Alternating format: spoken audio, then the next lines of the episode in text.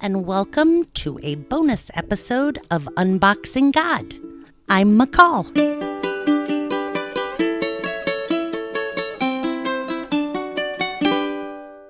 We've been talking about mysticism a lot this month, and in my research, I read a lot of things and come across a lot of ideas and quotes and books, movies that I think are exceptional, but don't quite work themselves into an episode.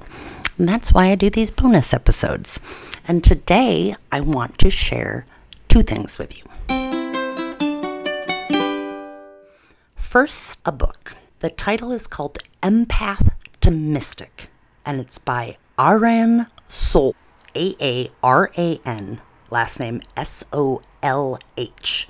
And you can also go to www.thatspellingofhisname.com and check out his website where he says you can join the inner circle and download free supplemental material such as guided meditations, videos, and journaling worksheets.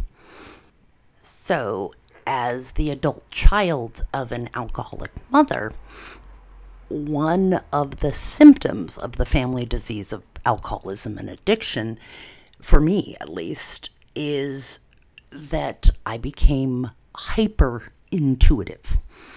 Basically, walking into the room at a very early age and surveying the scene, gauging the temperature, reading people's emotions so that I could plan and predict how to handle myself, what I could and couldn't say, uh, or if I should even be there. So when I came across this book called Empath to Mystic, and with the subtitle The Art of Mastering Your Intuition and Fearlessly Being Yourself, I was obviously very intrigued and thought maybe some of you would be too. It starts with a definition of mystic that I personally love, subscribe to, and deeply relate to. It says mystic, a person who has a spiritual apprehension truths that are beyond the intellect and who allows these truths to guide their actions. Think about that.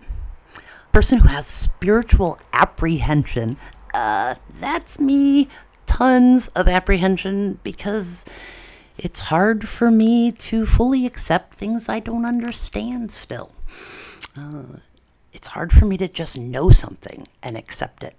I want to comprehend it. And uh, spiritual experience is not something that I've been able to comprehend.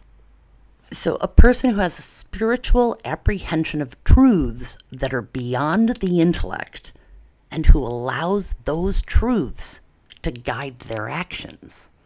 It's kind of what I do working a program of recovery. I don't know why they're true, but it works, and therefore I allow it to guide my actions. I want to read you just the very beginning of this book. When I was a child, I could sense what others around me were feeling and thinking. As I grew up, as so many empaths and spiritually attuned children experience, I was gravely misunderstood. I did not fit in very well to school structures and felt awkward socially. I was constantly in trouble and always being picked on as the odd one out. As most empaths who grew up unrecognized and unsupported do, I shut down and checked out, functioning in the physical world but never truly feeling my emotions or experiencing life fully. As so many sensitive children end up these days, I became numb, anxious, and depressed. As a teenager, I found other kids to surround myself with who also didn't fit in. We wanted to be left alone, to drink and smoke away the pain, and were constantly chastised and punished by parents, teachers, police, and the court system alike. But I was fortunate. As a teen, something out of the ordinary happened to me.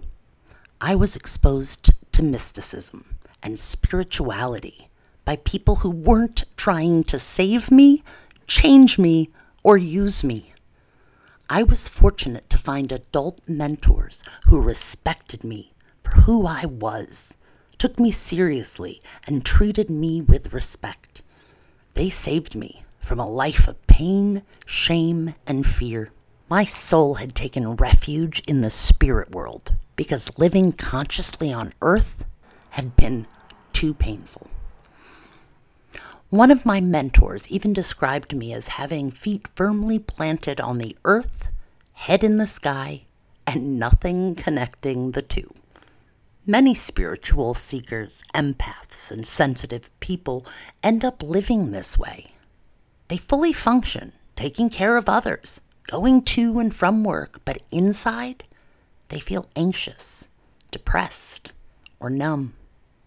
They're aware of the energies and emotions around them, but feel depleted by that ability, not knowing how to harness their strength or communicate to others what they see and feel.